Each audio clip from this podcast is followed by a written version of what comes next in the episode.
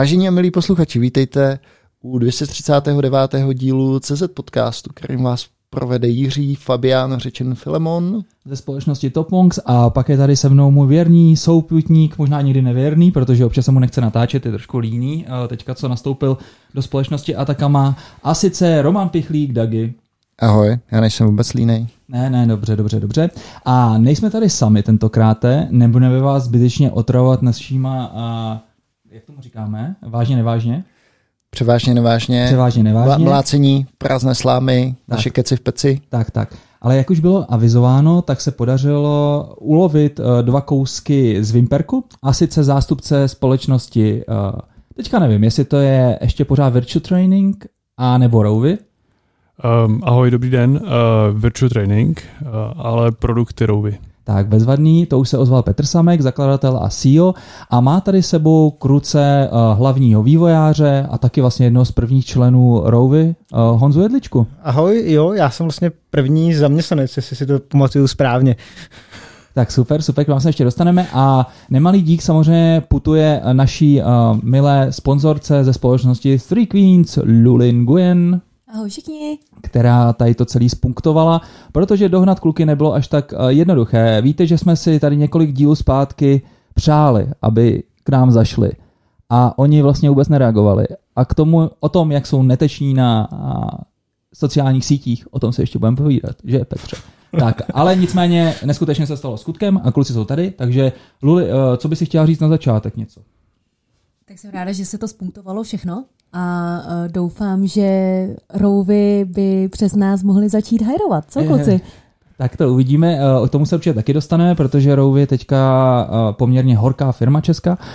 Startup, o kterém jste, no startup to už se nedá moc říct, přece jenom co se týče věku, ale firma, která by mohla být zajímavou tady v český, na český poměry a možná i celosvětový poměry. Tak, Dagi, máme nějaký ohlasy na minulý díl? No, Luli kýve hlavou, tak ona je možná jako řekne, já jsem chtěl jenom poznamenat, že Luli, jak si pěkně spunktovala kluky z Rovy, jak by si mohla spunktovat teďka to... Můžete přestat říkat to slovo spunktovat. to už tady padlo asi desetkrát, už neříkejte. To zaved, uh, tak ještě, ještě to, toho Ivo Lukačoviče. No jasně, Ivo už uh, chce podcast na zítra večer. tak uh, to musíme zmanežovat, ne? Tak, tak, děkuji, děkuji, že jste neřekl. No počkej, a jaký jsou teda ty ohlasy? No ohlasy jsou ohromný. Uh, lidi se na to hrozně těšili, říkali, že kdyby to třeba jako z poloviny byla pravda, tak i to, že je to úplně šílená story. Takže... Myslíš Matěje, nemyslíš Rouvi? Uh, myslím Matěje, ano. Jo, jsme totiž, já jsem uh, zapomněl v, uh, v titulku toho podcastu vlastně zmínit, že to je s Matějem Balgou. Uh, bylo to v popisu, ale ne, ne u něm. No to jsem ti musel taky říct, že vlastně ten první díl, ty to tam popsal skoro celý do těch popisků, takže už lidi ani nemuseli moc poslouchat. No, pak si myslím, že, ten, že to tam Matěj s tím žralokem potom rozčísnul. Jo, jo, jo. Takže Matěj samozřejmě zdravíme, poslouchejte dál a, a my se můžeme vrhnout na ten přesně, podcast. Přes, přesně tak. Tak jo, tak začneme úplně od začátku. Petře, já jsem s Hrůzou zjistil, no ne s Hrůzou, úplně značením, jak stará vlastně firma Virtual Training je.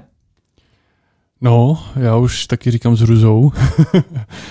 My jsme začínali, úplný prahistorický začátky jsou 2006, kdy jsme a vlastně ještě na, na Gimplu a na výšce začínali tvořit software, který jsme si mysleli, že je primárně pro naše účely a, a pro a jako nástroj pro to, aby nás bavilo indoor training během zimy, když musíme připravovat se na závody. A postupně, kruček po kručku, přes všechny různé peripetie jsme tam, kde jsme teďka. Hmm, hmm. Já jsem viděl vlastně nějakou první fotku uh, na vašem webíku Virtual Training, uh, kde máte popsanou celou tu historii vaší a ta fotka byla strašně zajímavá, že to bylo vlastně auto, který mělo na tažném zařízení nějaký kolo. Vy jste něco měřili, vy jste vlastně původně začali nějakou časomírou, nebo, nebo co, co to vůbec bylo? Máme dvě firmy a obě dvě jsou živý furt. E, ta, ten náš biznis v posledních letech byl, e, jsme se hodně zaměřovali na Sportsoft, což je právě ta druhá firma a zajišťujeme kompletní časomíru na různých bajkových, cyklistických, silničních, běžeckých i jiných sportovních akcích. Mm-hmm. A a, a v tom jsme se právě v těch letech 2006 až 14 speciálně já s Jirkou jako angažovali hodně a my jsme potom přešli na virtual training hodně a zaměřili jsme se na rozvoj virtual trainingu. Mm-hmm. A, a mý dva kolegové, co-foundři, tak ty zůstali právě ve Sportsoftu a postupně rozvíjeli dál Sportsoft. Takže máme aktuálně dvě firmy. zpátky k tomu, co jsi zmiňoval, um, ty úplně prehistorické začátky, kdy jsme začínali, tak to opravdu bylo, uh, to bylo pioneering se vším všudy, takže my jsme vzali uh, starého golfa, nandali jsme tam uh, nějakou železnou tyč do zádu, na to jsme přimontovali zadní kolo, od, zadní kolo silniční, na to jsme umístili speed, speed, uh, speed, um, speed senzor, a tímhle způsobem jsme měřili rychlost při natáčení do kopce. Vzali jsme vhs kameru a vhs kamerou jsme natáčeli video. Pak jsme to nějak horko těžko zkoušeli dávat, synchronizovat mm. dohromady. GPSky v té době byly v podstatě nedostupné nebo byly tak nepřesné, že vlastně nedávaly vůbec žádný smysl. Tak to bylo naše vlastně první natáčení Eh, první natáčení na Svojše, na Šumavě, což je legendární kopec. Mm-hmm, mm-hmm. Ještě možná by bylo fajn říct našim posluchačům, uh, o čem Row je, o čem je ten virtual training, protože ne všichni to úplně zaznamenali. To je možná dobrý point. to skočil, tak uh, Rowy uh, je indoor Indoor Cycling Software, Indoor Cycling Reality, tomu říkáme. Software, který dokáže simulovat reálnou jízdu v teplé obýváku, protože propojuje a komunikuje s cyklistickými tranžery a nastavuje na tom tranžeru na základě uh, veškového profilu trasy, kterou máme z GPS, uh, nastavuje zátěž na tom tranžeru tak, aby ten člověk, který na tom jede, tak měl pocit, jako kdyby jel etapu Tour de France. Dokážeme opravdu simulovat poměrně velmi precizně uh, ty, ty podmínky venkovní, venkovní jízdy uvnitř. Mm-hmm. Um, samozřejmě těch firm, které tady na tom segmentu uh, působí, bylo, bylo nějaké množství. Jak, jak, jak těžký se bylo tam vlastně dostat? Jako těžký se dostat nahoru, uh, je to určitě o technologiích a o zkušenostech, které jsme sbírali. My jsme uh, začínali v tom roce 2006 opravdu úplně uh, nezjištně v tom smyslu, že primárně jsme si dělali software pro nás, respektive začal s tím můj brácha, který stejně jako já, stejně jako Honza Jedličku, uh, vystudoval sportovní gymnázium ve Vimperku se zaměřením na cyklistiku, takže my prostě naším, bylo, naším denním chlebem v vozovkách bylo jezdit na kole a trénovat a, a všichni víme dobře, jak moc uh, nudný je, uh, nudný je, je indoor trénink a, a zimní příprava, že jo? takže hledali jsme cesty. V té době nebylo moc nástrojů, jak si to zpříjemnit a, a brácha právě přišel s tím, pojďme vzít video, pojďme vzít GPS data a nějak to propojit dohromady, respektive výškový profil, výškový profil té trasy a dá to nějak dohromady. A t- tenkrát přece nemohly být ani, uh, ani nastavitelný uh, trenažery, které jsou dneska, ne? Právě, že už to válce, nebo? Byly válce, to byla klasika, krev, krev na uh, krev na topeních vedle, vedle válců a tak podobně. Všichni si pamatujeme, předpokládám. Uh, nicméně začínali, začínali takový ty nejprimitivnější trenažery stacionární, který umožňovali řídit tu zátěž, ale bylo to opravdu jako hodně, hodně na začátku, takový pioneering opravdu. Mm-hmm.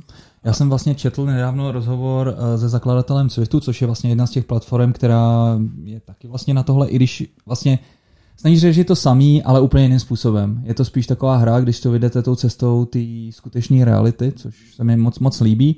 A on vlastně 2014 říkal, že ho hrozně překvapilo, jak to, že něco takového ještě v pořád není.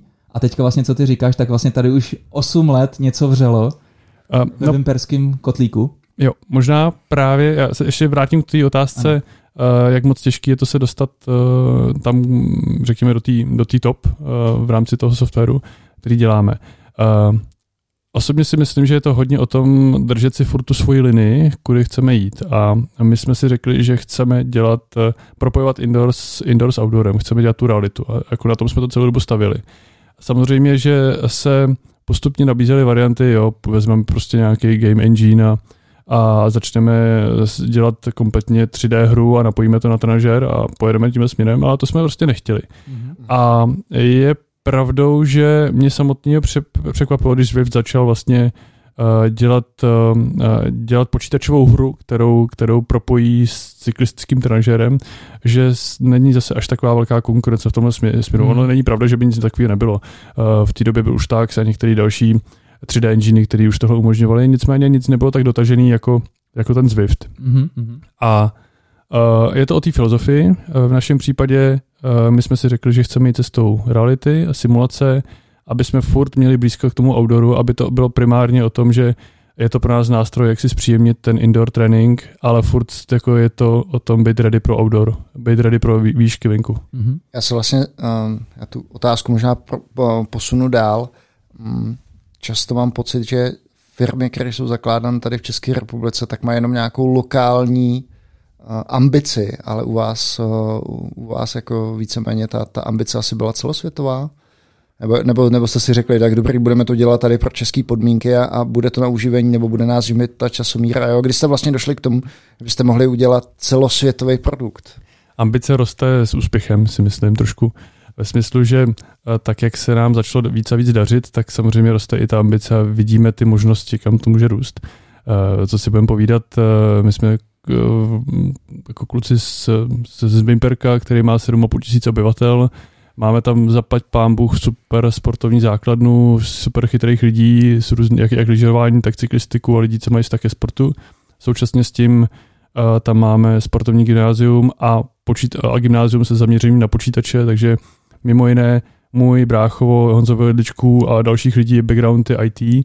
uh, takže to se jako krásně propojilo dohromady. Nicméně i tak jsme na začátku rozhodně nepočítali s tím, že bychom měli ambice dělat software celosvětový. Naše ambice byla začít jako úplně přirozeně začít komunikovat uh, s výrobcema trenažérů typu Kettler v té době nebo nějakých dalších a, a dostat se na český trh a možná jako bylo, bylo by super, kdyby jsme šli do Německa a tam bychom jako oslovili ten, eh, ty, ty distributory a teda, ale, ale dřív na začátku rozhodně nebylo globální, globální ambice, Nicméně teď už je to jednoznačně o, o tom, že uh, jako chceme, chceme soutěžit s těma největšími hráči a soutěžíme. Já bych to možná ještě doplnil, ono taky v době, kdy jsme začínali, tak jako český trh indoor trenažerů v podstatě jako nebyl. To bylo takový hobby, pokud jsme přemýšleli o tom, že by nás to mohlo živit, tak prostě bylo potřeba jít za hranici. Teď už to má doma Let's Grow. Hmm. Nějaký chytrý trenažer v té době to ještě nebylo tak běžná záležitost.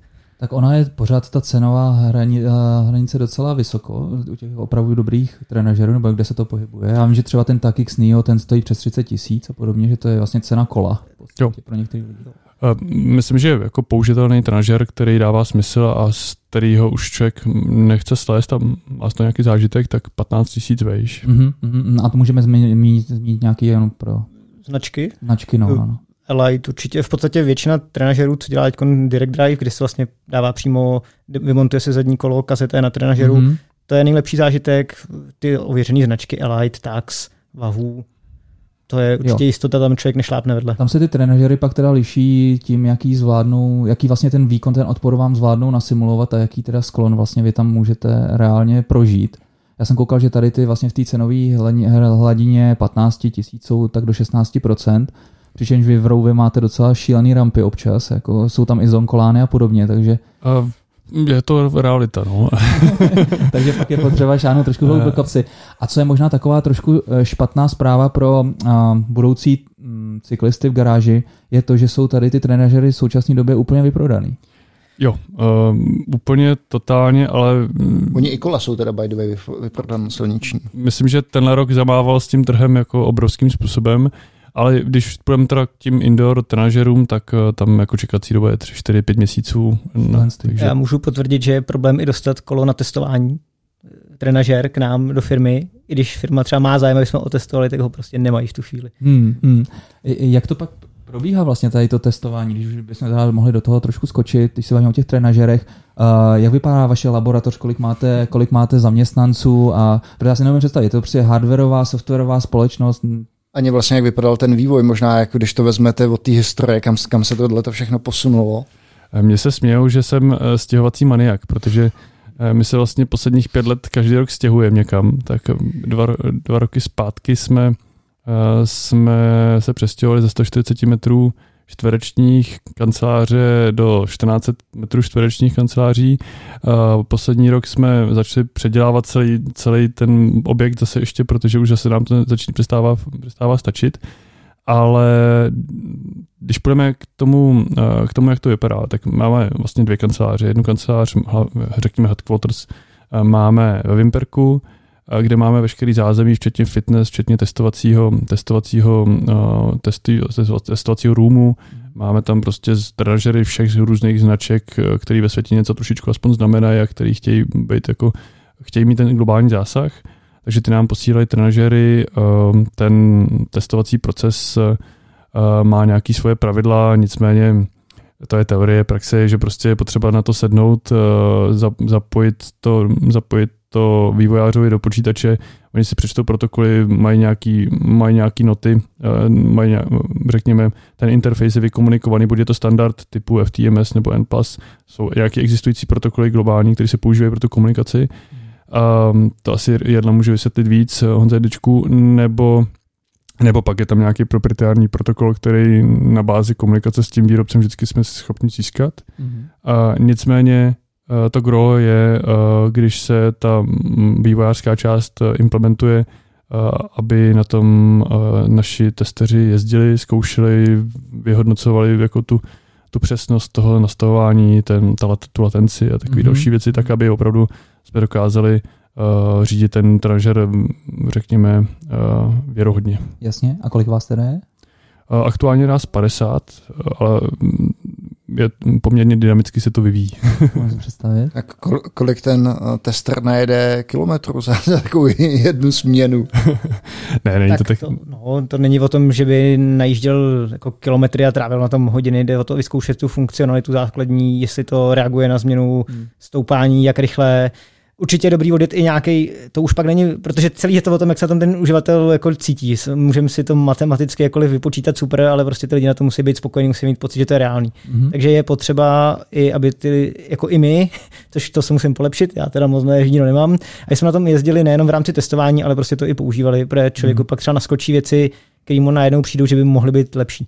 A vedete si třeba nějakou takovou interní tabulku a realita versus, versus rovy, co se týče jednotlivých těch eh, simulátorů, jednotlivých těch trenažerů, jak moc pak třeba v reálu, když si dáte třeba to svojše nebo boubí nebo podobně na reálném kole versus třeba ten trenažer, jak moc se to liší pak? Uh, ono je to uh, nutno říct, že vždycky ten indoor bude trochu jiný než, než outdoor. To jako zase nebudeme si nalhávat. Jsou tam různý věmy primárně pocitový. My jsme schopni to velmi precizně popsat matematicky a na základě jako vatů, na základě toho výkonu.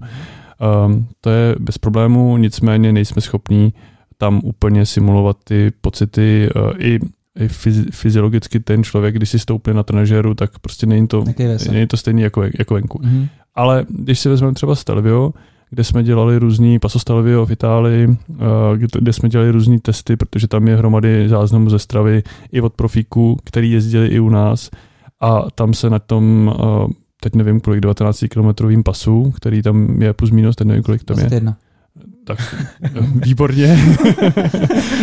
21 tak, pekelných kilometrů. Tak, tak se ty výsledky oproti stravě lišily třeba o minutu což není úplně špatný, a to, že se jede hodinu a půl nebo hodinu a čtvrt, je nejlepší. A přesně jak říkáš, tam mohly být ještě nějaký vnější vlivy a podobně, jo, to už prostě nejde.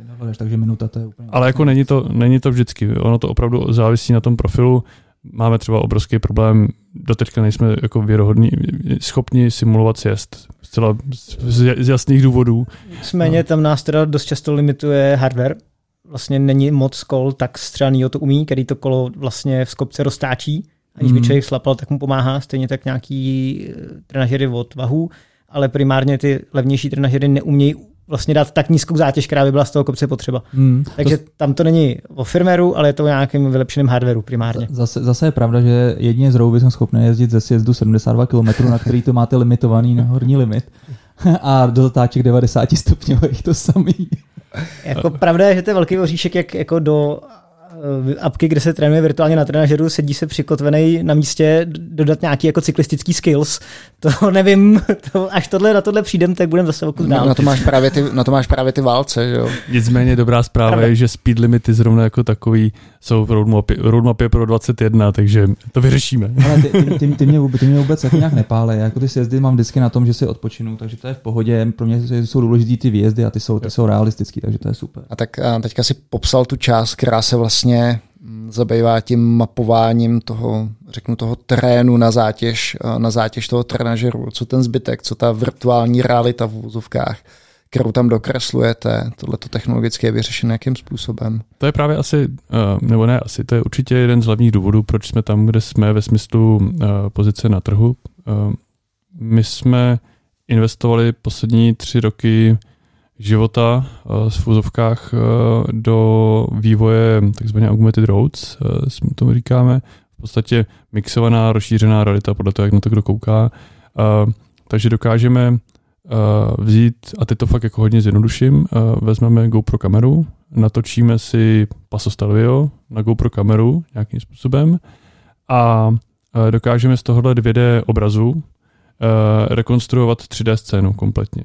A díky tomu vlastně mixujeme ten uh, reálný svět s tím virtuálním světem, protože dokážeme do toho 2D videa potom vpasovat, uh, umístěvat kdekoliv přesně, velmi přesně uh, cyklisty, uh, reklamu, různé banery, různé vlaječky, cílové brány, auta a tak dále. Prostě veškeré 3D objekty, které chceme. Mm. A přesně víme, kde je silnice, kde už je konec silnice, jaký to má náklon, protože si trackujeme ještě vlastně v každý frame, každý frame videa si trackujeme změnu té pozice té kamery, trackujeme si ten, ten náklon té kamery a tím si ještě doupřesňujeme ten vejškový profil, který máme na základě GPSky. To, má, to máte tu kameru na nějakém gyroskopu, nebo jak tohle to děláte? Uh, ta kamera jako taková, jenom, jenom z toho videa, videa. My jsme schopni jenom z toho videa, videa jenom z toho videa, videa s tím, změny s tím, s tím z těch frameů vlastně dokážeme. Zrovna k tomu gyroskopu tam jsme dokonce měli jako vlastně praktický setky byly s použitím gyroskopu horší než bez něj, protože ten algoritmus, který pak vlastně vytváří tu 3D scénu na základě toho, tak eh, nepočítá s nějakou úpravou, kterou ten gyroskop do toho dává, s nějakou stabilizací. Mm-hmm. A Petr to řekl opravdu jako hodně zjednodušeně. Myslím, že kluci z týmu, který vytváří trasy, by mu tady dali co pro to, že to je jenom... To makáte tak dlouho? že jenom připnout GoPro a obět si trasu, tak to až si to poslechnou, rád budu toho. Zatím je opravdu jako velký know-how a tady si myslím, že je jako největší opravdu věda, která se toho týká vlastně spolupracujeme s univerzitou a ten proces je opravdu složitý. Hmm. Teorie je hezká, praxe pak ukazuje, že je tam spousta, spousta problémů. Ano, asi největší, eh, největší oříšek na tom všem je, že ty algoritmy existují, ale vždycky je to jako ten ideální stav pro ty algoritmy. A jestliže pracujeme s variabilitou různých vstupů, různých ohniskových vzdáleností těch kamer a všeho možného dalšího. Nikdo nám ne, nedefinuje, protože to natáčíme jenom my, to nám natáčí organizátoři z celého světa, z celého světa z Ironmanu a podobně, nám natáčí ty trasy a vlastně každý to umistuje jinak, každý použije teoreticky i jinou kameru a ta variabilita toho vstupu, toho videa je obrovská a díky tomu prostě se ten ta hmm. problematika té algoritmizace a toho vlastně násobí. Mohl bys možná, Honzo, teda uh, něco k tomu říct, jestli to je na základě nějakého machine learningu nebo... Uh, machine learning to není, je to, to se říká SLAM, je to vlastně detekce bodů odpovídajících v tom videu a na základě toho počítá odtožní body a je potřeba rychlost. Je to v hmm. podstatě computer vision, tak tam je celý obor, který se tím letím zabývá, autom, autonomní automobily, roboti, Eh, a takže aspoň co vím, tak tam žádná neuronová síť použitá není, takže by nám něco někde zatajili, hmm. nějaká knihovna, hmm. ale je to teda vyloženě jakoby deterministický, že se dá přesně učit, jak ten výsledek dopadne. Problém je, že už ten vstup toho videa vlastně hodně ovlivňuje, jak ten výsledek může být kvalitní. A narážíme nejenom na věci, které se třeba dají ovlivnit, jako je, jaká je kamera, jaká je ohnisková vzdálenost, jak je správně umístěná. Pak je potřeba taky dodržovat nějakou rychlost, která by ideálně měla být co nejbližší tomu, jak to pojede ten cyklista. Hmm, hmm. Což Což může někde... být problém, protože v reálném světě nejde někde 20, někde člověk musí zastavit třeba na křižovatce, což by bylo dobré nezastavovat, ale projíždět jako celé město na červenou taky nejde. Takže tam se pak naráží na věci, s kterými si třeba ten algoritmus opravdu těžko poradí a je furt potřeba to jako buď aktuálně manuálně třeba upravovat mm, a mm. pracovat na tom, jak tohle vlastně vyřešit. Mm, mm, a to byl právě přesně můj dotaz, protože tam vlastně na Rouvě vím, že je hodně těch tras ještě stále bez té AR podpory, že to jsou vlastně čistě teda, teda videa, které se ještě musí nějakým způsobem procesnout přes tu vaši pipeline nebo ručně. Tak jako my rozlišujeme ty standardní trasy, řekněme, a pak AR trasy. U těch AR tras ten přístup je opravdu jako výrazně jiný, než hmm. a, a snažíme se nějakým způsobem ještě vlastně převzorkovávat vůbec tu, tu, to video, který potom používáme pro AR, aby jsme dokázali simulovat ten pomalejší, to pomalejší jízdy, to cyklisty a tak dále. Tak dále. A když ještě jsme u těch tras a konkrétně u těch, u těch videí těch tras, já jsem si všimnul, že vlastně minulý rok uh, tam ještě jste měli vlastně nějaký externí zdroj těch videí, nějaký německý server, nevím, jak se jmenoval. A nevím, jestli to chcete říct, to, to je jedno, nevím, jaká máte situaci, ale vím, že teďka strašně moc těch tras vlastně zmizelo kvůli tomu, že asi už nějakým způsobem s ním nespolupracujete. Jo, uh, to není nic tajného. My jsme měli real life video uh, .de, uh, to byl vlastně ten, ten výrobce, nebo ne, řekněme, uh, portál, který natáčel trasy Hmm. a, a, a my jsme vlastně měli lico, licencovaný videa od nich. Nicméně ve chvíli, kdy uh, ta naše uh, ten, um, ten naše decision, to naše rozhodnutí bylo, že prostě jdeme cestou AR, tak nechceme prostě licencovat eh, videa, které vlastně jsou standardní, nejsou, nemají tu přidanou hodnotu toho AR, a tak zatím prostě platit nechceme. Třetí No spíš jsem si myslel, že takhle byste mohli na ně hodit právě tu záruku té kvality, natočení světelných podmínek a stejné kamery a stejné rychlosti a tak dále, že byste nemuseli ty kopečky objíždět sami. Ono, Ale- to, ono to zní dobře, ale ve chvíli, když s námi chtějí spolupracovat uh, jako oficiálně Ironman uh, Mhm. globálně nebo prac- spolupracujeme s Vueltou a s dalšíma, tak nám se vlastně vyplatí, když to ty organizátoři za nás natočí uh, oni zdarma a ještě mají lepší content, takže Jo, jo, tak já jsem si myslel, že byste tam měli ty Němčoury, ty by to byly za vás všechny ty hofy tam někde u Mnichova a pak byste měl vlastně ještě takhle vedle toho třeba ten public content, protože vlastně můžou i jednotliví jezdci si tam můžou uploadovat svoje vlastní trasy, což je pecka, k tomu se možná dostaneme, jak tady to funguje. A by the way, kdyby vám chyběl CFO, tak eh, Filemon by to tady vzal. Jo, je To je strašně- že mám To je strašně poradí, starý díl. dáme se ještě půl hodiny, uvidíme. Ne, eh, konkrétně jedno místečko by se mi u vás velmi líbilo, který má teďka vypsaný na webíku a to je business developer. Myslím, že, myslím, že něco takového jste tam měli, který jedná s těma zástupcám VLT a dává dohromady všechny ty podmínky. To mi přijde absolutně super, su- super věc, kterou teďka vlastně tady přímo pro někoho. jako CFO jsme hledali a my už máme teda CFO, ne, že mě jsme nevzali teď. mě nechcete. Ale je pravdou, že, eh, je pravdou, že nabíráme hodně lidí. eh, Ten biznis, který se, jsme rozjeli, se škáluje teďka obrovským způsobem. Mhm. Mm. Jak jsem říkal, ty ambice nám s úspěchem rostou víc a víc a uh, aktuálně máme asi 15 volných pozic. Číslům se určitě ještě dostaneme. Po- Pojďme ještě možná zpátky k té technické, eh, k té technické stránce, takže s, dotkli jsme se nastavování té zátěže, spolupráce s tím trenažerem, pak, eh, pak ten slám, co tam ještě máte technicky? Vlastně nějaký Je to celý běží. uživa- uživatelský rozhraní, runtime, nebo zkus, Jo, zkus, celý, zkus celý to Honzo. to máme postavený na Unity Engineu, na herním engineu. Na tom je vlastně vybudovaná úplně celá apka, ačkoliv to není hra a některé věci se třeba nedělají úplně nejlíp, jako klasický UI prvky, protože prostě na to ten engine není hotový, tak ty výhody nebo výhody v podstatě bez toho herního engineu by to udělat nešlo. Protože ta 3D grafika, to si člověk jako sám doma na koleně neudělá. Mhm. Takže to je základ z aplikace. Tam, no a pak máme to, co třeba za mě je hodně dobrý, je group ridy, online racy, takže máme nějaký multiplayer server, který je kompatibilní s Unity. Ten nám běží, přesto se vlastně real-time synchronizují data uživatelů, vidějí se navzájem. A pak máme nějakou serverovou strukturu, kam se data nahrávají.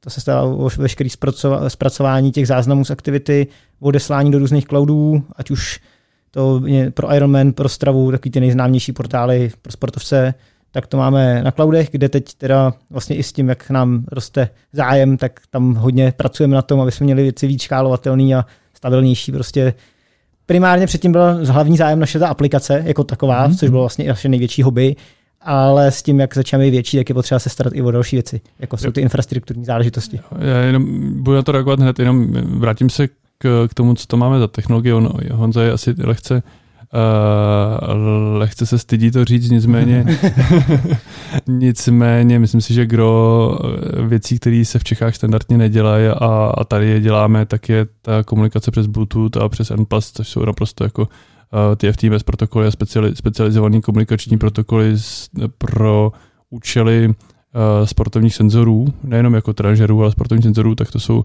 relativně specifické věci, které v Čechách To je nějaký C, nebo v čem, čem tam programujete? My to máme v C Sharpu většinu Mhm. mm-hmm. kódu, nicméně zrovna tahle ta sranda kolem senzorů, tak jak Unity jako takový je multiplatformní a vlastně píšem jeden, jeden kód pro všechny aplikace, ať je to iPhone, Android, Apple TV, Hmm. tak komunikace se senzorama, tam je to trošku jiná pohádka a to se musí napsat s pluginem per, per platforma, takže tam si šahnem na různé jazyky. A já jsem na to tak nějak zapomněl, protože už takhle v tom v té práci kolem senzorů žiju takovou dobu, že mi to vlastně nepřijde nic extra.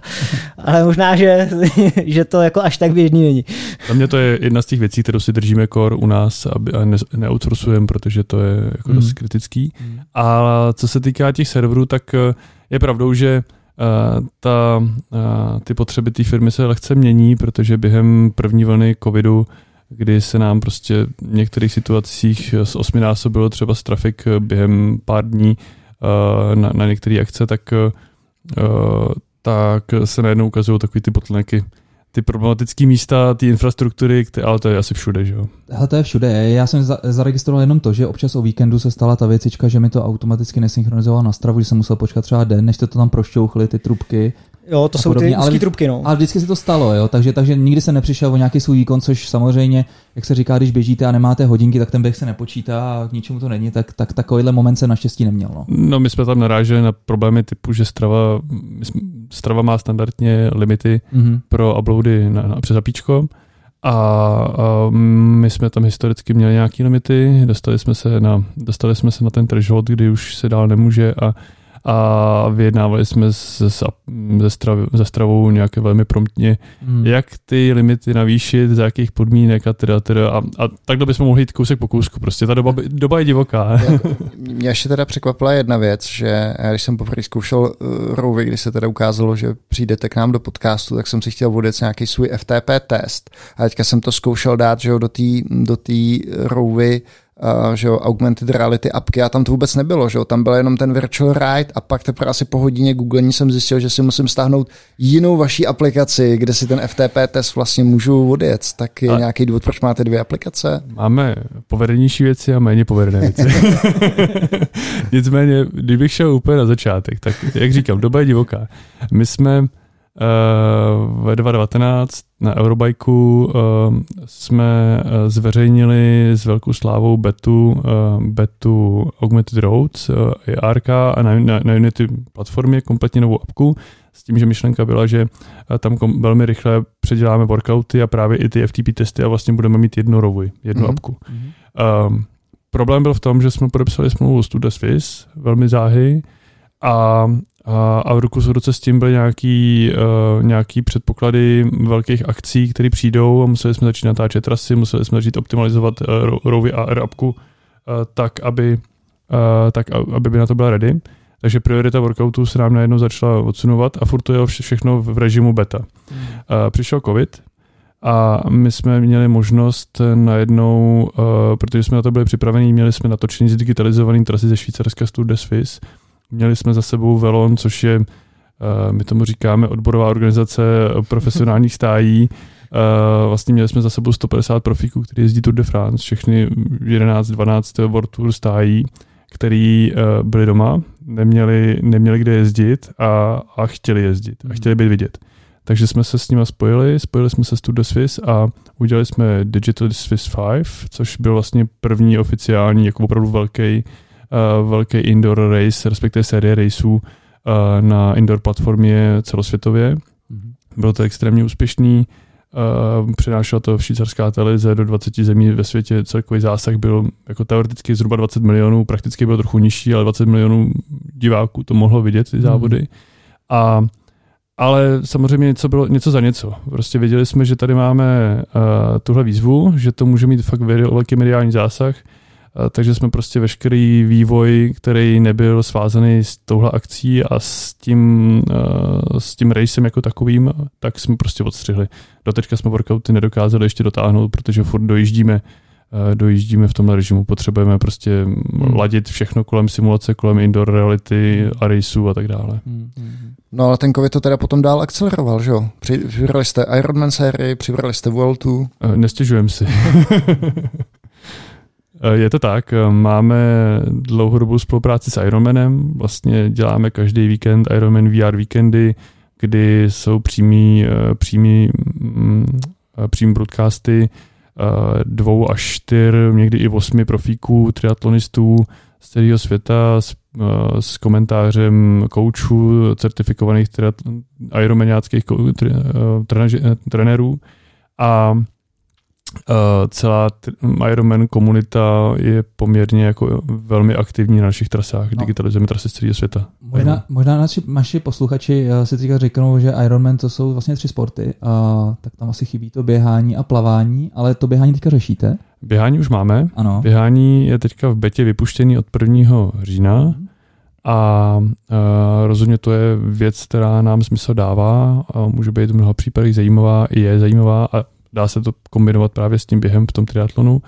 A na plavání upřímně ani nepomýšlíme, respektive víme, že to jde, ale, ale nechcem, asi Jako- tak. Jako nějaký protiporou do, do vany nebo tak? Že by... Je to Takový tak. Endless pool, pořídíš si endless pool. Endless Endless pool, no, tak. ale to chce trošku, jako do běžného bytu se to asi nevejde. Já si nemůžu představit, jako plavat byste- dva kilometry a- nebo kolik se plaví ve tom Ale Ironmanu. normálně lidi vaně, třeba, třeba a myslím, že Sebastian Kienle nebo někdo takový, ještě, ještě jeden má takový španělský jméno, teď mi, teď mi vypadlo, a úplně takový bláznivý způsob tréninku, teď mi vypadlo jeho jméno, No, to, tak ty vlastně, ten má takovou svůj pain cave, ten jede třeba 80 nebo 90% tréninku, je to Ironman Kona vítěz, Hmm. ten jede 80-90% Hmm. indoor, to znamená trenažér, kolo, běh a vlastně i endless pool. Ona je teda, ona je, to má svý důvody, je jich hromady, který, těch triatlonistů, který hodně velký, hodně velký procento svého času trénují indoor.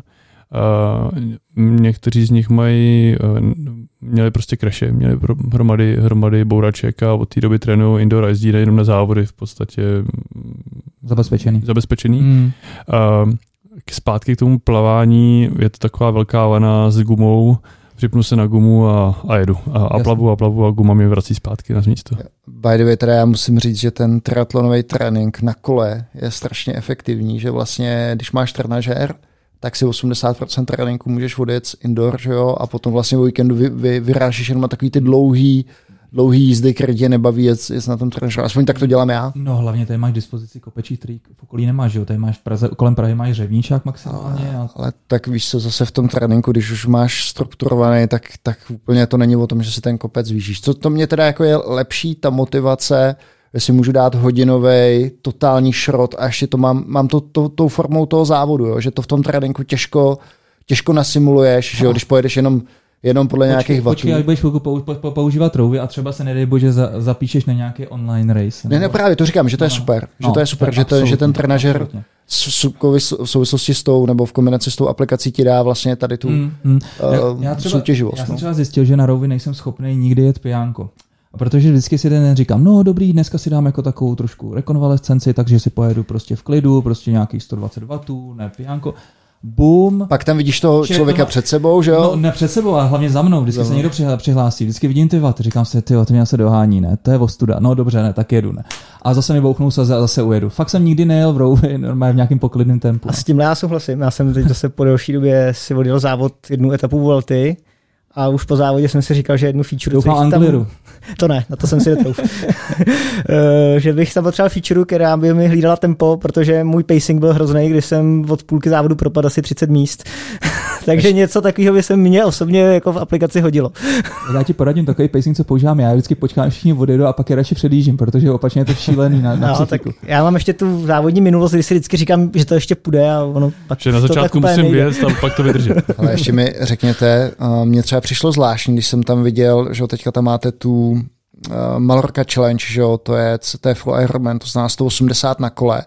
To fakt jako je takový, že si to musím vodit celý, že to nejde ani rozdělit na nějaký parciální úseky, že jeden den si vodit třeba já nevím, dvě hodiny, mě to teda více jak dvě hodiny na tom trenažeru nikdy nebaví, že to je fakt jako, že si musíš vodit celých těch 180. Uh, myslím, že tady to je 90 teda, takže to je, Jo. to je, to je půlka, ale, ale je to challenge, že jo, takže jo. Dvě- dvě musíš patnáct. to- v případě ta, Filemona. ta, ta Malorka je ještě docela dobrá, ne? Přesně tam mě ještě bavila jako ty reály, koukat se na všechno kolem, ty palmičky a tak, to je fajn, ne?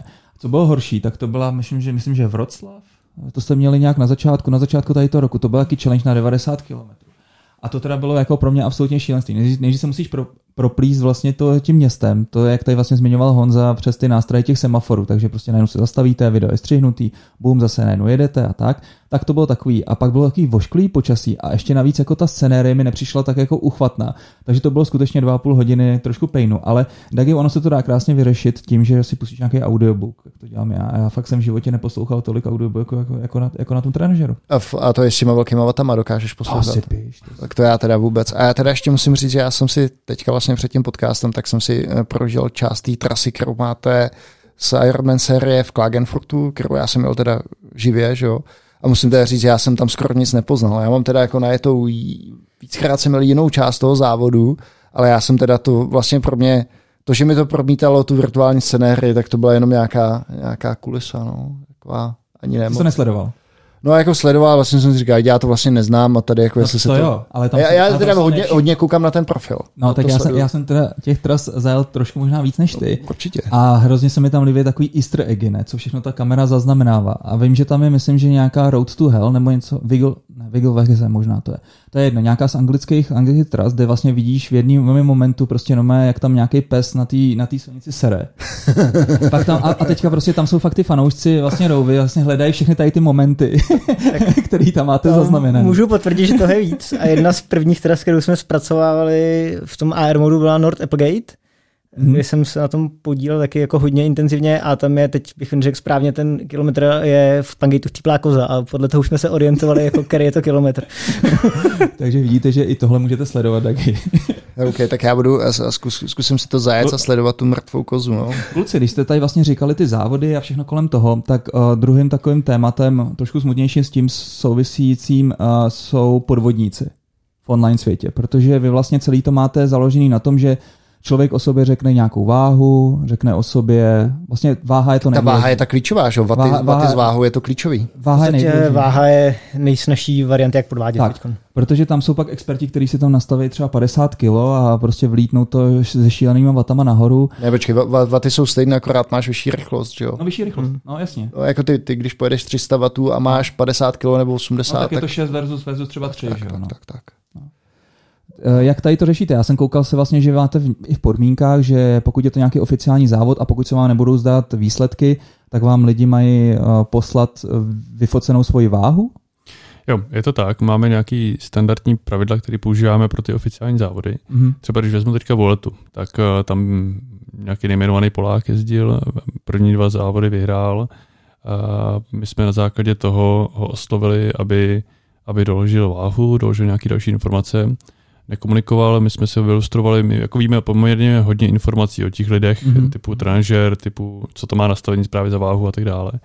A, a ten, když nekomunikoval, tak jsme ho potom vlastně zpětně diskvalifikovali z těch závodů. Samozřejmě občas je to, nebo jsme schopní uh, relativně jako real time uh, banovat lidi, vyka- zakázat lidi, který totálně porušují pravidla, asi je ten, ten problém je očividný.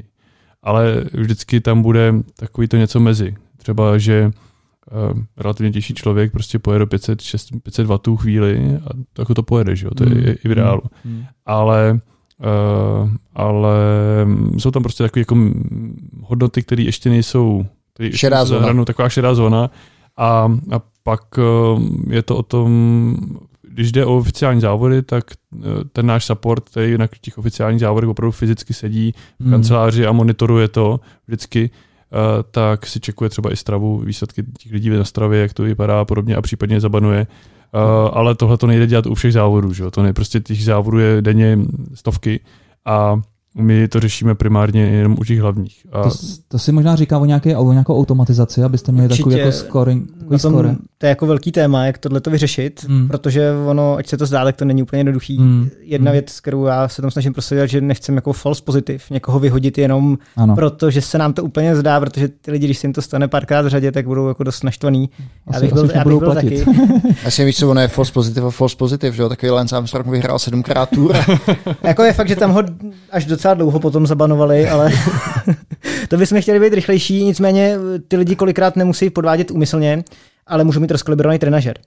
A ideálně samozřejmě je na tohle upozornit předtím, než do toho závodu vlezou Hmm. a ne je během závodu vyhodit. Takže tam to není tak úplně jednoduchý, nestačí se kouknout jenom na ty data, ale hledat i tu příčinu, proč ty data jsou špatně. Mhm. Pořád si myslím, že většina těch lidí, kteří mají zvláštní data, to nedělá úmyslně, ale je Mhm. problém, že mají třeba horší trenažér, který není tak kvalitní, nebo rozkalibrovaný, nebo nějaký podobný problémy. Ono je pravda, že i chyba 5-10% už udělá na těch vatech strašný rozdíl, že jo? už dělá hrozně moc. No.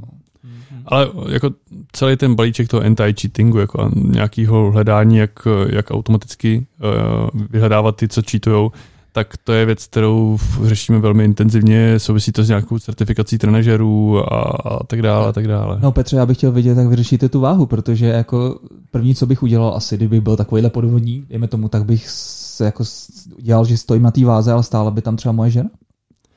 No, um, je To... to... by měla třeba menší nohy nebo tak, nebo si takže jako... Ale Filemone, proč máš na té fotce nalakovaný nechty?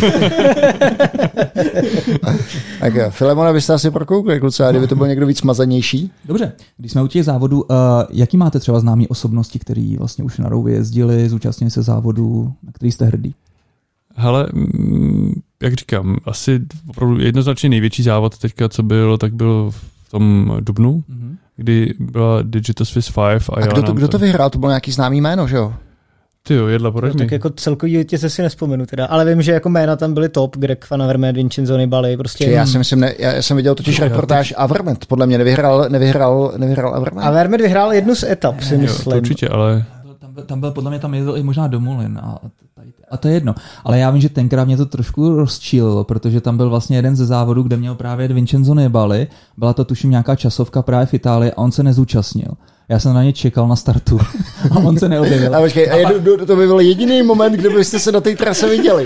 Já jsem připravený šlapat, co to dá. To bych byl právě přesně ten špekáč, který dává těch 6 vatů najednou. A musel bys mu to uznat. Jenom 6, 6 vatů na kilogram. Ale to, ale on se neobjevil, objevil se až od, od, odpoledne nějak, no, pak dával nějak. A pak teda, uh, co se týká triatlonu, tak tam už se nám vystřídali jako všichni, všechny špičky triatlonu, který asi, co, dlouhého triatlonu, aspoň co se týká Ironmanu, tak tam se střídají opravdu všichni, kteří teďka v Ironmanu co znamenají. A, já se těším na polovinu, srp, no, polovinu prosince, kdy bychom měli být jako fakt top, eh, top cyklisty, um, nechci říkat jména, protože to ještě nemůžeme prozrazovat, nicméně i ty lidi, kteří vždycky tvrdili, že na indoor tranžerech jezdit nebudou, tak vypadá, že nám v polovině prosince jezdit budou. Hmm. Ona, a myslím, že ta vstřícnost uh, celé té série Ironman nebo těch závodníků z Ironmanu je daná tím, že letos vlastně se prakticky všechny závody zrušily a oni nemají žádnou, pre, žádnou formu prezentace že, od těch sponzorů, kdy vlastně jak Tour, tak Giro, tak i Vuelta se se odjeli, tak věřím, že vstřícnost uh, Ironmanu bude, bude tady v tom velká. No. No, ono, i když ty cyklistické závody se odjeli, tak stejně to docela krvácejí ty stáje, takže budu asi za To každou. stoprocentně jo, ale ono je to celý, celý nějaký dlouhodobý koncepci vůbec. Mm-hmm.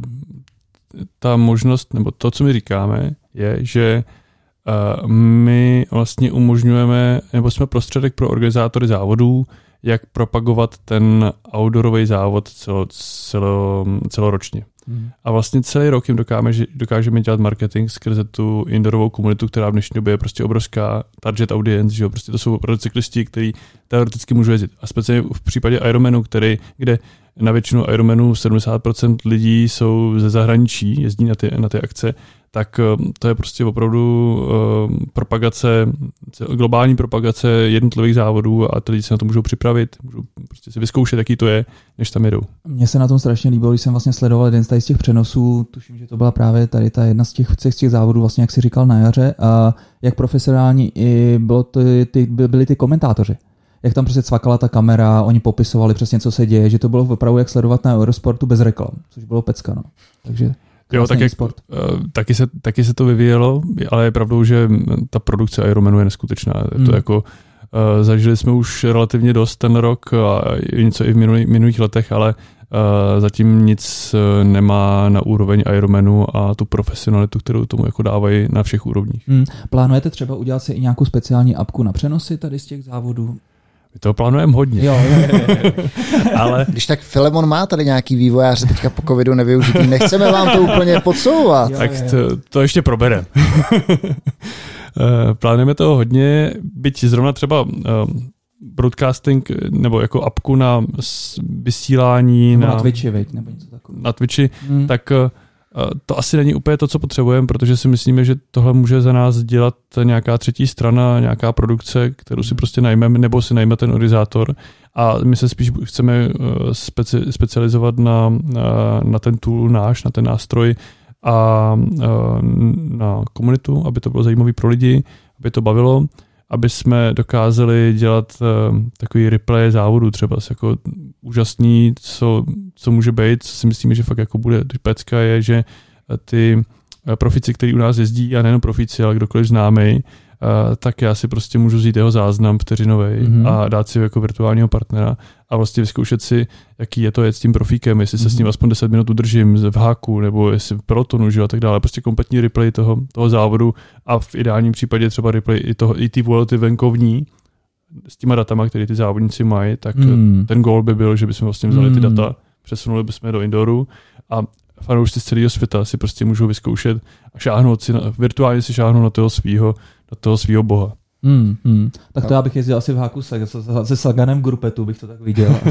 Já až do bych, já bych zahákoval Rogliče na, na, na Anglii. Asi tak na pět vteřin. No, možná ani to ne, ani to ne.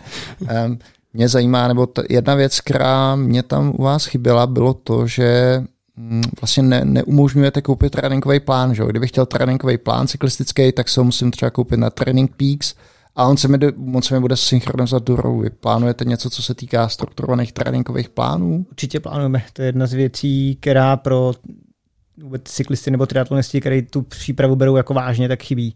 Mhm. Hmm. Takhle je to, je to jako fun, super jsou závody, člověk se podívá třeba na ty vyhlášené kopce, ale pokud ten člověk myslí přípravu jako vážně a seriózně, tak eh, nějaký strukturovaný tréninkový plán chybí. Hmm. A tu podporu plánujeme, nicméně ji chceme udělat nějakou hezčí, nejenom aby tam byly klasické grafy a když už máme to 3D, tak na tom chceme zapracovat. Jinými slovy, eh, my asi, ne asi, my nechceme uh, nahrazovat a duplikovat funkcionalitu třeba Training Peaks uh, a, a workoutu, který Training Peaks umí a tréninkových plánů, který Training Peaks dělá. To opravdu nedává smysl, ale chceme spíš velmi sofistikovaně a zajímavě spolupracovat s Training Peaks a, Mhm. a integrovat tu funkcionalitu tak, aby to bylo co nej, nejvíc Aha. Takže přívětivý. Bych to doplnil, jedna věc je ty plány integrovat do aplikace, což je technická záležitost, s tím si asi poradíme. Druhá věc je ty plány sestavit, aby měli hlavu a patu, což je zase jakoby trošku jiná disciplína. Hmm. Hmm. Tam to chce prostě lidi, kteří se věnují, trenéry, kauče, kteří se tomu opravdu věnují, mají na to čas, ví, co si od toho slibují. Jo, a to, eh, jak říká Honza, to je opravdu jiná disciplína, nemyslíme si, že umíme všechno. A Umíme to hodně teda, ale Byl bych opatrný prostě se pouštět do všech, do všech kolejí. Jasně, když už jsme u těch plánů, tak uh, samozřejmě pro tady ty hardcore uh, triatlety a podobně, ty ať si dělají, co chtějí, klidně ty nějaký ty, ty training peaks a tak. Nicméně vy už tam teďka v aplikaci máte uh, plány pro, přesně pro ty casual jezdce a čemu říkáte vlastně něco jako kariéra, kdy vlastně člověk tam může postupně projíždět jednotlivý levely a vlastně pro každý ten level máte sepsaný trasy, které se musí projet. A co je na tom taková perlička, co mě teďka fakt jako docela dostalo, že vlastně hned začátečník má ujet Stelvio pas, o kterém jsme se už tady bavili, což je absolutní šílenost. Eh, Je to, my jsme se o tom dlouho, dlouho jsme diskutovali, jak to pojmout, ale říkali jsme si, že jednou je to kariéra, tak ať se snaží. to je v podstatě zkušební doba, musí něco předvíst. Eh, aby, aby měl vůbec dos- dostatek, aby měl dostatečně velkou kazetu, ne? Hele, tam, tam jsou experti, kteří se na to připravovali třeba i měsíc. Furt o tom povídali. Pak jako měli vlastně časový plán, že jako jak to přesně jako projedou a vlastně pak třeba měli na to dedikovaný třeba 4 hodiny v tom kopci. Což je absolutní šílenost. Takže opravdu tohle byl tohle pekelný. Nicméně to si myslím, že je velká motivace pro hodně, pro hodně lidí. Máte třeba nějakýho game content designéra, který vlastně jako vlastně má v hlavě gamifikaci, co jak dát, kdy, co uvolnit, jak vlastně tady to organizovat. nás je to furt hodně živelný, Hmm. jako snažíme se to postupně formalizovat, ale tím, jak, jak postupně ta firma roste, tak jasně teď máme jako svýho produktáka, který má pod sebou lidi a postupně to začíná Uh, primárně já, Jedla Honza, uh, já, Honza, Brácha, tak teď postupně ty produktové myšlenky přesouváme k produktákovi a ten už to Hmm. opravdu jako bere systematicky tak, jak se má. Ale uh, historicky je to živelný, hodně se o tom povídá, hodně se o tom diskutuje v rámci firmy a pak, se, pak to někdo vezme, trošičku to se píše, popíše a začíná se to vyvíjet, dá se tomu nějaká priorita a jede se. Mm-hmm. Jinak ta motivace pro ty eh, jezdce je velká, protože se můžete stát za ten rok legendou, což je docela i ultimátní, ultimátní task. Co jsem koukal podle těch rozpisů a podle bodů, který člověk musí najezdit, tak to je skoro- každý den na kole. My jsme, když jsme to sestavili první rok, tu kariéru, tak jsme si říkali, že do legendy se nikdo nedostane. Eh, Když skončila první, první rok kariéry, tak jsme zjistili, že máme legend asi 50, Z toho ten, takže jsme to výrazně stížili a další rok jsme měli 150 legend. a já si dokonce troufám tvrdit, že ten první člověk se na tu legendu dostal v jako neskutečně krátkém čase, že ten musel strávit na tom kole snad já nevím, 6 hodin denně, nebo To asi ne, ale to byly prostě za tři měsíce ale- byl legenda, nebo Ale bylo, bylo to až neuvěřitelný a, a nepodváděl. Zjišťovali jsme se to nepodváděl, ale pro, podle, problém byl ještě v tom, že my jsme vlastně to navázali a to držíme do teďka, protože si myslíme, že ty lidi si to zaslouží, že když se dostanou jako na úroveň legendy, tak od nás dostane dres, dostane celý jako cyklistický set. Fakt mu jako poděkujeme, protože to je ten core uživatel, který to myslí s námi vážně. Jako když už od s námi otrénuje 200-300 hodin indoor, a aby se dostal na tu legendu i víc. To, to je daleko víc. To je, některý je daleko víc. Jako to, řekněme, že to je, ten, to je, jako vypo, vypoč, tak do poloviny. To je, to je, je vypočtený ten nej, nejpřímější cesta nahoru, řekněme, vypočtená, tak to nějakých 300 hodin zhruba. A i když teď už je to vlastně víc, teď my jsme to ještě stížili, uh, tak i tak, prostě to už je jako poměrně velký, velký úsilí, který do toho, do, který do toho investuje a, a, a je to super. No je, je to absolutně super, každopádně teďka komunita na Facebooku Rovi at least, pokud si chcete přidat, uh, tak absolutně žije tím, že je blokovaná, blokovaná uh, challengema který vlastně chybějí, takže teďka vlastně ty lidi, kteří by chtěli vlastně být tu legendou. A dejme tomu do těch čtyř měsíců, protože na jaro už mají zase naplánovaný nějaký venkovní výšky a už nechtějí vlastně strávit čas v garáži, tak vlastně teďka to nemají umožněný. Co s tím? Uh, teďka hnedka přijdou. My jsme vypouštíme další sérii. My to jako děláme, standardně to děláme po kvartálech, vypouštíme a teď máme mírný zdržení, protože jsme se nám zase zasekli partneři, kteří furt jako laborovali ještě, co tam chtějí dát a nechtějí dát, takže trošku máme, máme botičku, ale, ale slibuju, že v řádu dnů bude, bude vyřešeno. Můžu ještě dvě rychlé otázky, tak já koukám, že ty jsi tady zase napnutý. Uh, první věc, tady jsme vlastně teďka zmínili venkovní výšky. Uh, vy vlastně umožňujete i synchronizaci dat uh, z, z wattmetrů, který vlastně zaznamenám venku, s tím, že vlastně tohle se taky nějak nahraje do rouvy. Je tam nějaká penalizace bodová nebo něco podobného? Ne, není. Uh, není tam Není ne. tam... Pokud mají data normálně výkon, power, tak se dá z fitu nebo z jakéhokoliv souboru, který se dá naimportovat na Ruby, tak se data jejich hodnota počítá stejně. Jako Jasně, takže nemusí to smrdět eh, vyloženě v garáži, když je hezký počasí, můžete jezdit venku a stále se počítá vám to do kariéry, což je dobrý. Ono, jenom doplním, ona ta kariéra je celoroční, že ono je to od, od, od, od října do října, takže právě se počítá s tím, že ten člověk bude jezdit i venku. Nicméně jsou tam různé tásky, různé úkoly, které musí jezdit vevnitř na, na těch našich digitalizovaných trasách. Teď si mi Petře připomněl jedno téma. Tyjo. Ona totiž ta kariéra je taková trošku taoistická. Ne? Mně se to teda docela líbí. Ne? A je to tak, že vlastně vždycky to začíná v eh, říjnu, na začátku října, je to teda ten rok, jak řekl Petr, ale na začátku dalšího roku, nebo na začátku dalšího října se vám to vynuluje. Takže z legendy jste zpátky ruky a podobně. A hodně lidí tady to špatně nese, že už jsme si něco zasloužili, takže jak to jsme zase ruky. To je bolavý téma, jo. My jsme to původně neměli, nicméně právě, aby, ono je to důsečný, zase ty naše legendy začaly říkat, že už nemají motivaci. Mm-hmm. Takže my jsme řekli, tak jo, tak to každý rok vyrezetujeme, je to svým způsobem jako v reálu, když o tom se můžeme bavit, mm. ono to pravda není, ale ty žebříčky se prostě každý rok jakoby, jakoby nulujou, mám nějakou startovní pozici možná při prvním závodě, Eh, na základě bodů z minulého roku a tak dále, ale jinak jsem na startovní čáře vlastně na stejně jako ostatní. Ale, eh, ale primární důvod byl, že ty uh, naši core uživatelé, který si jakoby nejvíc vážíme, tak by systematicky ztráceli každým rokem, nebo nakon, prostě ztráceli, ztráceli motivaci tu kariéru mm. dělat, protože byli prostě už top a už nebylo kam stoupat. Jo. Jasný, jasný, no tak mohli jste třeba říct, že bude dvojnásobná legenda nebo podobné věcičky. To už jsme taky dokonce měli dvojnásobní legendy, myslím, že jsme jim některým těm uživatelům, kteří tu... Že to otočili dvakrát, jo? Byli takový. Triple. Kluci, uh, zaznělo tady hodně a bylo by možná fajn, kdybyste řekli, koho do toho týmu hledáte, abyste si udělali trošku, trošku promo, nalákali nějaký posluchače z našich řad. Petře, nebo začít já? Eh, to je úplně jednoduchý. My eh, systematicky snažíme eh, ten náš tým budovat, jako mixovat z lidí, kteří tomu hoví, kteří prostě mají vztah ke sportu. Vychází to z našeho backgroundu, který máme. Máme v týmu lyžaře, který Aleš Razímu, který je olympionik, ještě nedávnej a, a další. Vládě Razímu, prostě hromady lidí, kteří mají k tomu sportu blízko přijde nám to přirozený. Takže primárně, nebo benefit je, benefit je uh, jakýkoliv vývojář, uh, vývojář Unity, PHP, webový vývojář, vývojář Unity, uh, který má vztah ke sportu a chce spojit, uh, řekněme, příjemný s užitečným. Myslím hmm. si, že málo kde jinde je schopen si šáhnout na benefity toho, že dělá pro apku pro Ironman a, a je schopen třeba potom s námi jezdit i na Ironman závody, nebo se podívat na Vueltu a, a jako vlastně to, co dělá, spojit eh, s tím, co ho baví. Takže Já bych to doplnil. Určitě hledáme lidi ideálně od sportovního prostředí, protože když to prostředí znají, tak oni vlastně vidí, co by z té apce chtěli, tak Mhm, nějak tuší. Je daleko snažší jim vysvětlit ten kontext, proč to vlastně děláme. Že člověk může být super programátor, ale když ho sport absolutně nezajímá, tak je tam furt jako jakási bariéra. Takže pokud ten člověk umí slušně programovat nebo dobře programovat a je sporták, tak i kdyby se nenašel v těch pozicích, co jsou vypsané, tak to rozhodně není jakoby bariéra. Prostě Hmm, pokud hmm. někdo má programátorské myšlení, naučí se i něco jiného. Kdyby ho tohle bavilo, Kluci, pro mě je to absolutní dream job. Já bych tady, tady to šel dělat okamžitě, protože na tom je strašně hezký to, že si vlastně zkompiluju tu apku a rovnou si tady vlastně najdu to kolo, otestuju si to všechno. Je to v pohodě. Uh, File, radši než toho CFO?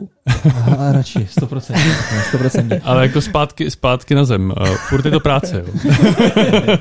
To je jasný, to je jasný. Eh, Když jste zmínil to CFO, já vím, ty už, ty už bys chtěl možná ukončovat, ale já ještě ne. Tak, eh, Kluci, doufám, že máte ještě čas. Máme, máme. Máte, jo, super. Uh, vůbec jsme tady neprobrali vlastně komerční část věci, možná jsme trošinku do toho uh, zabrouzdali tím, jak si vlastně říkal ty Petře, že máte partnery na jednotlivé třeba challenge a podobně, že máte vlastně ten AR content, ty banery, prodáváte tu reklamní plochu, um, třeba kolik by třeba, dejme tomu já bych chtěl jako Topmong zasponzorovat jednu challenge. Kolik by mě to tak nějak v nákladech stálo, co bych si měl připravit, co vlastně za mě uděláte vy, třeba grafiku a tak. Hele, uh, je to věc, která je samozřejmě individuální, Mhm. mm-hmm. protože uh, u nás je to vždycky, není to jako klasický B2B, že bychom s těma našima partnerama primárně cílili na to, že vyděláváme, vyděláme nej, co nejvíc peněz. Mm-hmm. Pro nás většinou ta B2B, um, B2B mm, komunikace je spíš jako B2B, B2C, B2B, B2C, prostě přesah na tu, um, na tu cyklistickou komunitu. Mhm. Jinými slovy, když, eh, když spolupracujeme s organizátorem, ať už je to stále maraton, nebo ať je to nějaký kom, kom v Japonsku, nebo Jap- Japan Cup a podobně, prostě i takový relativně jako menší, byť samozřejmě v tým, tom místě lo- lokální velký závody, ale ale furt relativně malý, tak my s těma, ano, necháme si částečně zaplatit za digitalizaci těch Mhm, tras, ale mhm. zdaleka to nepokrývá veškerý náklady, který s tím souvisí.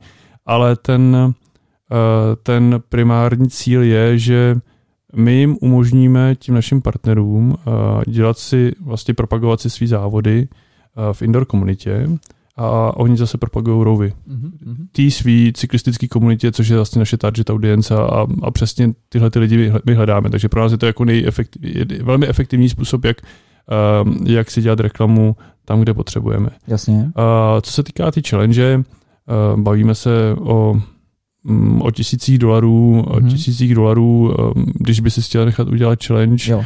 A samozřejmě pak se můžeme bavit o tom, jak moc velký zásah to má mít, jak moc velká marketingová kampaň to bude doprovázet a tak Mhm, dále a tak mhm, dále a, a s tím souvisí další, další věci. Určitě by si do toho měl dát Nějaký uh, ceny. nějaký ceny, nějaký mm, něco, proč by ty lidi tu challenge měli jet, aby si je motivoval. Mm. Uh, protože vždycky by to mělo mít nějakou přidanou hodnotu pro ty naše uživatele. Petře, já myslím, že v, týhle, v, tomhle, v tenhle okamžik ty lidi ani na ty, na ty ceny moc nekoukají. Hlavně chtějí tu challenge, aby mohli odjet, aby mohli konečně postoupit dál v to je žebříčku. OK, OK.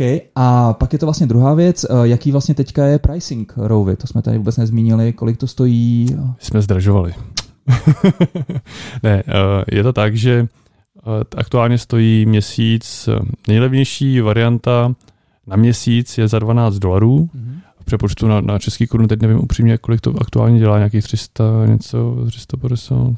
Já jsem to tady nechtěl zmiňovat a možná to pak dám prý z toho transkriptu, ale je tam pro český, eh, český uživatel je tam vývo- výhodný, výhodný kurz. Takže, takže 12 dolarů odpovídá asi 9 dolarům, když to přepočteš. No, to, Což je absolutně super. A co jsem koukal vlastně v té komunitě, že už to nějaký chytrolíni vlastně objevili i, i ze zahraničí. My jsme to trošku zredukovali, my jsme to chtěli mít výhodný pro, pro českou komunitu trochu víc, ale, ale zredukovali jsme to, protože přesně bylo tam mnoho chytrolínů, tak jsme to udělali trošku jinak, ale ale uh, bavíme se o tom, že uh, nejlevnější varianta je 12 dolarů za měsíc a, a mám tam ještě vlastně family sharing, to znamená, že jsem schopen přizvat další dva svý, svý členy rodiny, který můžou jezdit na tom mým předplatným, takže vlastně teoreticky až tři lidi můžou jet za 12 dolarů na, na měsíc. Jo, a není tam nějaký limit na devicey?